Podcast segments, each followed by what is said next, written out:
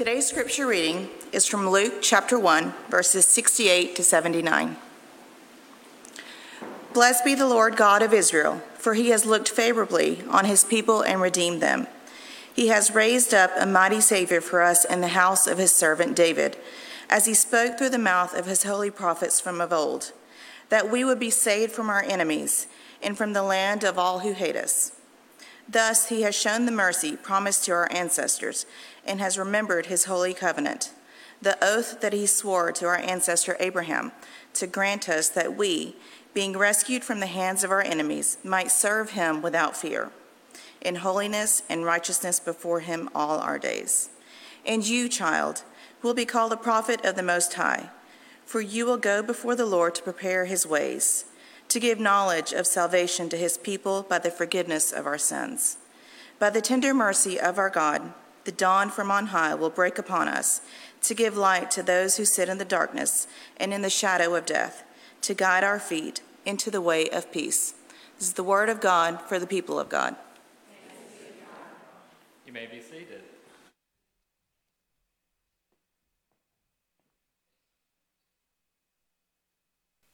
I must say that um, I'm very uh, impressed and, and just amazed by uh, those step up kids that just came up because that's not an easy thing to do in front of this many people. And so, um, just so proud of all of them and the ones that are also going to do it at the 11 o'clock. We got two groups, so that's awesome. Um, and I think it's fitting that it comes on the, the, the end of the Christian calendar um, the, the Christ the King Sunday. And so, you know, they've been working really hard, uh, working on being able to, to read that and then reading it out loud. And for someone who does not like reading out loud, that's awesome. So, you know, again, kudos to you all. Um, but we're in a weird season right now. We're in a weird season uh, with the weather, or at least I feel like we are. Maybe you don't, and that's okay. Um, but as people, one thing that I, I think um, we need more than maybe we realize is light and specifically sunshine. You know, I, I kind of had always heard about uh, seasonal depression. Um, but it wasn't until, uh, I guess it was Wednesday, that one of our church members, we were sitting down talking, and, uh, you know, it was mentioned about uh, someone not liking that the days are getting shorter and shorter. And she talked about a paper that she wrote um, in college or high school, something. I don't remember when she wrote it, but it was a research paper talking about how, you know, people with darker complexions actually need more sunlight to be like satisfied with um, the amount of, of vitamins that they get versus people who maybe have a lighter complexion. And so it made lots of sense to me why, you know, my wife you know she struggles uh, you know plus she has to deal with a bunch of fifth graders. Um, but this this time of year it's a little more difficult. You know the motivation's not there. I can even uh, say that about myself. You know yesterday i'm sitting at a college football game which is one of the things that i love to do. I love to do that even when it is against you know a school uh, it's not a competitive game you know i just like being there in the atmosphere um, and getting to see you know who is going to be hopefully future players on the team and starters and so i love it. But yesterday i sat there you know it was cold it was cloudy it was an early game and i just sat there kind of like okay well i could have left at kickoff and been fine which is very unusual for me. Um, but it, it's just that, you know, that lack of light messing with kind of my attitude towards something that I love dearly. So, light's pretty important to us. I mean, now I can say confidently um, that there's, there's scientific backing to why sunlight is so important to our moods and to our motivations in life. And we hear about light today a little bit, right, in our scripture. In our scripture, we're, we're hearing uh, John the Baptist's father, Zechariah, uh, speak and prophesize a little bit. And what's really cool about this specific text um, is that it really takes us on a journey, whether we realize it or not, right? For the most part, for the most part, the Gospels are more narratives, you know, hearing about Jesus' ministry and his life. But right here, in the midst of narrative, a narrative, uh, we hear a little kind of prophecy. We hear a, a little bit of um, just speaking, right, of what has, has come and what is coming. And in my preparation, uh, there was a quote from one of the commentaries that just really it, it made me stop and think about the scripture. And the, uh, the commentator said the text reminds us that we live in a cycle of both declaration and fulfillment of God's promise and uh, in prophetic utterance. So we live in a cycle where we have, uh, where we have claimed, right, God, where we have claimed God as the one who uh, is present in our life, uh, the one who is at work around us, um, and then the fulfillment of God's promise, right? And that's that's where we are today, right? Um, it starts. You know, next week we're going to be at the very beginning of the Christian calendar where we start preparing for that promise and that fulfillment in Jesus. But today, we celebrate that fulfillment. We celebrate the birth of a little baby who then would go on and do some tremendous ministry in the world, who would come and transform the world through love, through grace, through mercy. And then Jesus sacrificed himself for us so that he would be brought back to life and resurrected, and that now, through his resurrection, we have the ultimate hope that we could ever ask for. And that through Jesus, we are now able to live eternally. And you know, we sit here today knowing, right, of Jesus. We're all on different journeys within uh, this thing that we call faith. We're all trying to figure out what the right thing to do is. But I think one, one thing or one statement that we all can agree on is that Christ our Lord loves us more than we will ever be able to comprehend. And if that's not something that, that you're quite ready to say, that's okay. But I'm going to guess that most of us are, are willing and able to say and, and agree on that. You know, we acknowledge the light of Christ.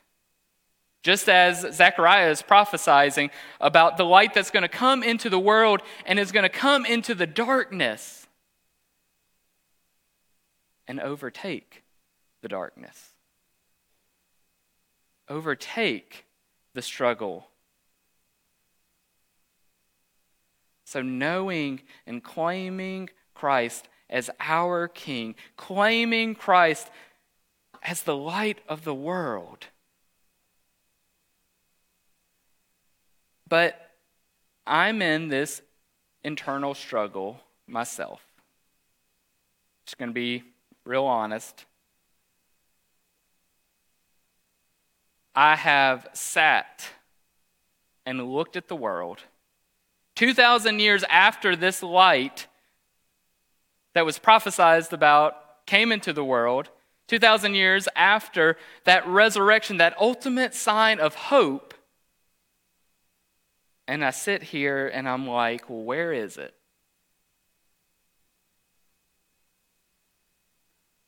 Where is the light?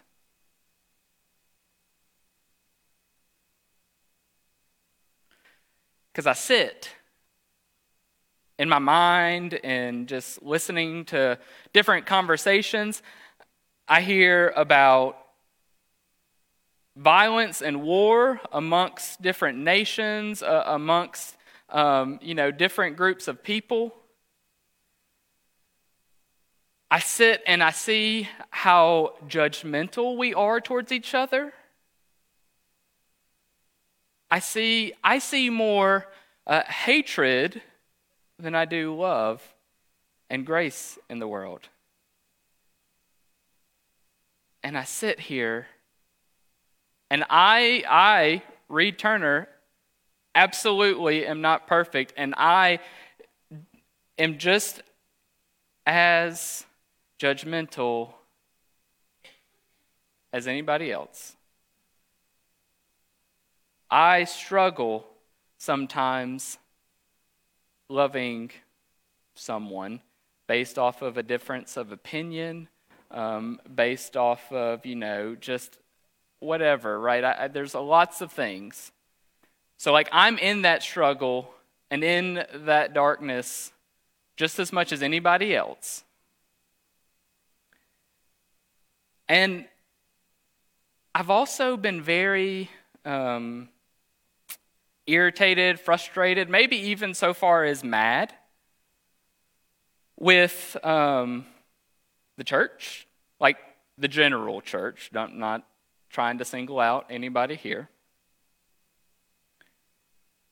I have tried to convince myself multiple times on my journey uh, to where I am today, saying to myself, What am I doing? Why am I still in the church?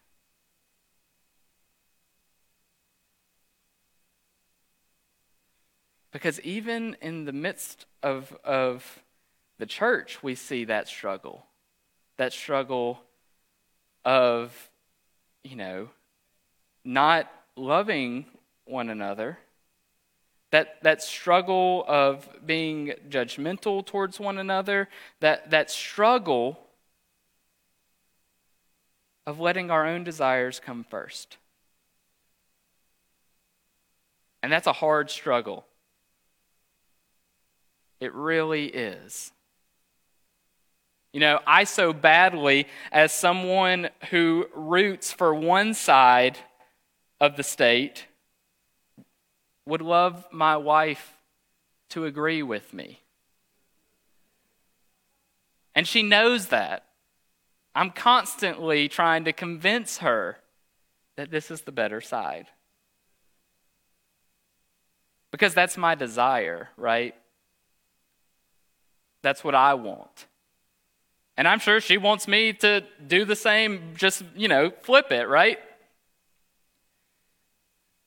And so we do let our own desires and our own struggles be what divides us what takes us away from sharing and igniting that light in the world.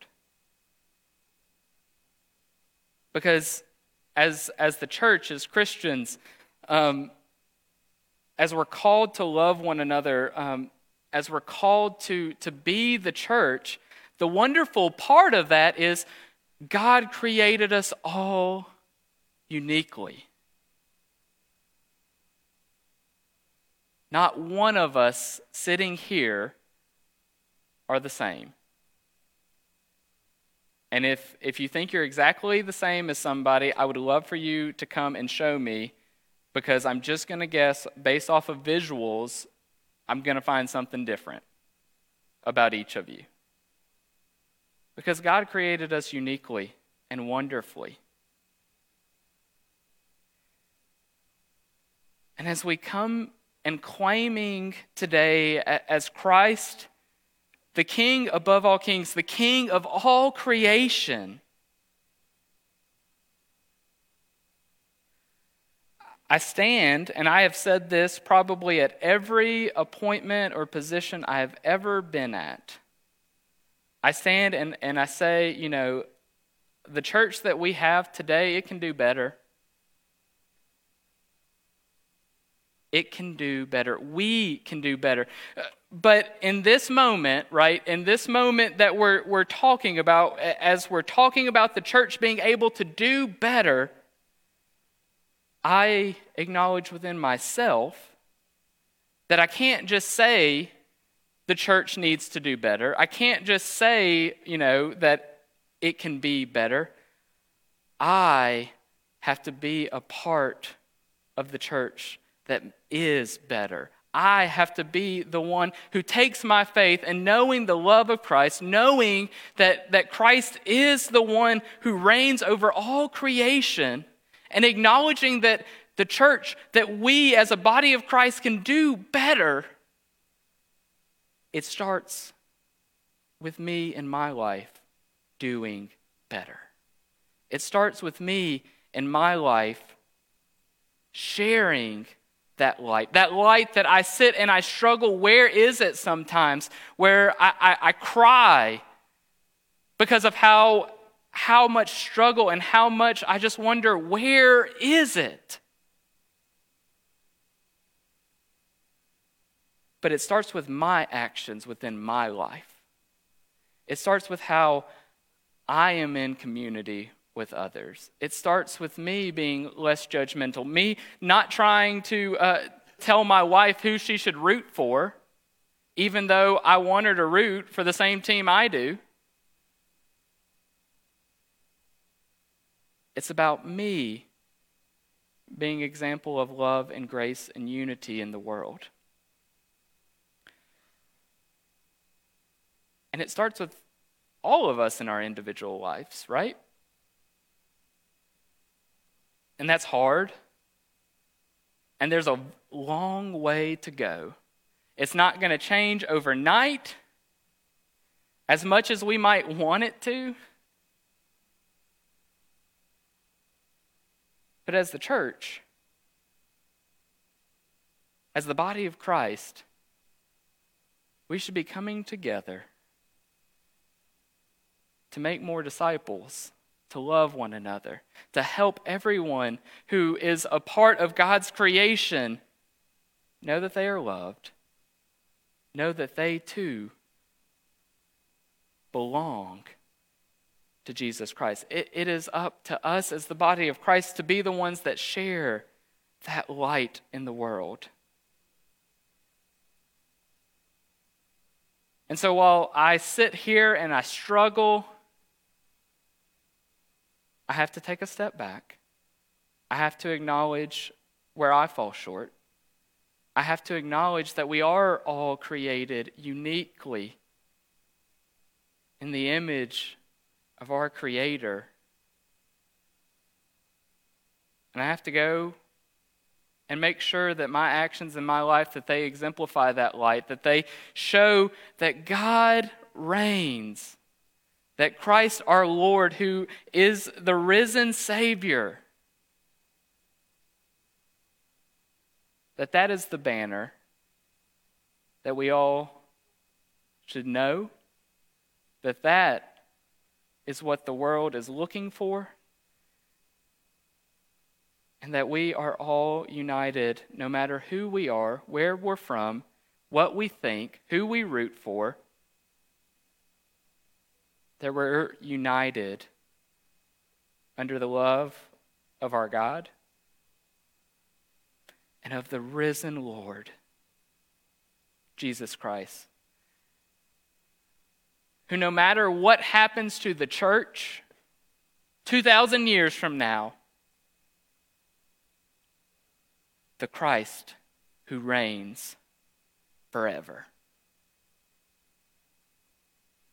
Amen. Let us pray. Almighty and gracious God, Lord, we just we thank you that we are able to be a community of faith. And Lord, we acknowledge that we can do better. We acknowledge that we put ourselves before you. So, Lord, continue to open up our hearts and our ears and our eyes so that we may build your kingdom, the kingdom that you, our God, so desperately desires. The kingdom of God, where your Son, your risen Son, our Lord, reigns and loves and unites us. It's in your Son's name we pray. Amen.